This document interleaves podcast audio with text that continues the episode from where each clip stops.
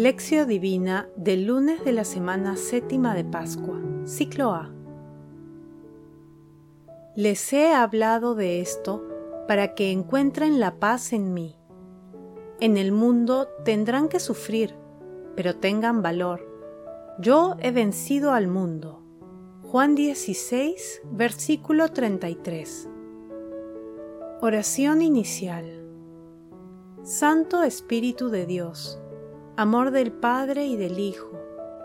Ilumínanos con tus dones para que podamos comprender los tesoros de la sabiduría que Jesús nos quiere revelar en este día. Otórganos la gracia para meditar los misterios de la palabra y revélanos sus más íntimos secretos. Madre Santísima, intercede ante la Santísima Trinidad por nuestra petición Ave María Purísima, sin pecado concebida. Lectura. Lectura del Santo Evangelio según San Juan, capítulo 16, versículos del 29 al 33. En aquel tiempo dijeron los discípulos a Jesús, Ahora sí que hablas claro y sin parábolas Ahora sabemos que lo sabes todo y no necesitas que te pregunten. Por eso creemos que tú has salido de Dios. Les contestó Jesús, ¿ahora creen? Miren, ya se acerca la hora, ya ha llegado, en que ustedes se dispersarán cada uno por su lado, y a mí me dejarán solo. Pero yo no estoy solo porque el Padre está conmigo. Les he hablado de esto para que encuentren la paz en mí. En el mundo tendrán que sufrir, pero tengan valor. Yo he vencido al mundo. Palabra del Señor. Gloria a ti, Señor Jesús. El pasaje evangélico de hoy se encuentra después del texto de la hermosa promesa que Jesús hace a la humanidad. Yo les aseguro que todo lo que pidan al Padre en mi nombre, Él se lo dará. En el texto de hoy se aprecia que los discípulos reconocen que Jesús ha venido de Dios Padre. Sin embargo, todavía no saben que se acerca la pasión, crucifixión, muerte y resurrección de Jesús, así como su ascensión al cielo y la futura venida del Paráclito. Jesús les dice proféticamente que lo abandonarán en los momentos más difíciles que pronto afrontará, debido al miedo que sentirán. Asimismo, los anima a ser valientes, ya que sufrirán por su causa en este sentido, Jesús se pone como ejemplo de amor victorioso. Meditación Queridos hermanos, ¿cuál es el mensaje que Jesús nos transmite el día de hoy a través de su palabra? Jesús nos dice que, en los momentos más difíciles, cuando sus discípulos lo abandonaron, no se encontró solo porque Dios Padre estaba con él. Jesús, siendo Dios, Hijo de Dios Padre, se vistió de nuestra humanidad y experimentando las más duras y dolorosas vivencias humanas, confió plenamente en el Padre. Cuando atravesamos alguna tribulación, cuando parece que la soledad absoluta nos visita y creemos que se quedará de manera permanente, Jesús está con nosotros y la Santísima Trinidad está con nosotros. Toda la creación, cada aliento de vida, cada latido de nuestro corazón, son muestras maravillosas del amor de Dios. Jesús nos anima permanentemente con su ejemplo de entrega y amor a través de su pasión y muerte, Asimismo, con su resurrección, vence a la muerte y al mal, y nos abre las puertas de la eternidad. meditando la lectura de hoy, respondamos, ¿cómo demostramos nuestra fe en la resurrección de nuestro Señor Jesucristo, que representa su victoria eterna sobre la muerte y el pecado? ¿Cómo afrontamos las tribulaciones?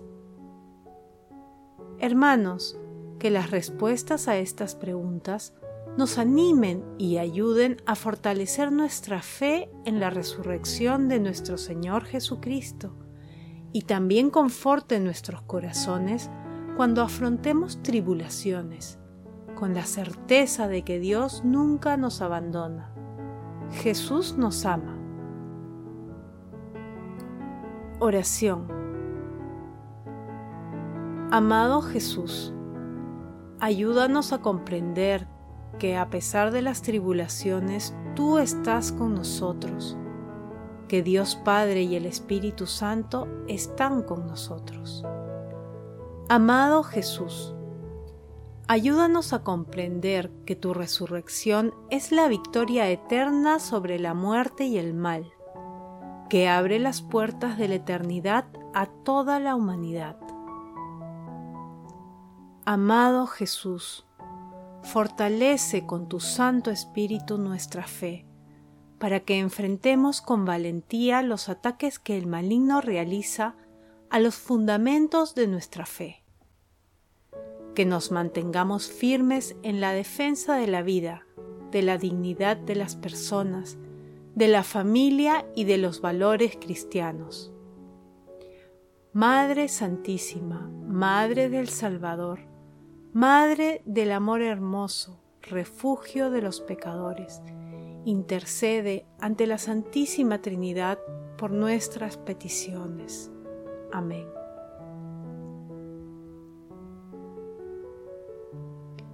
Contemplación y acción. Contemplemos también a Dios con un escrito de Karl Barth. Yo he vencido al mundo, Juan 16, 33, a fin de que vosotros tengáis la salvación, la paz, la alegría de este pacto.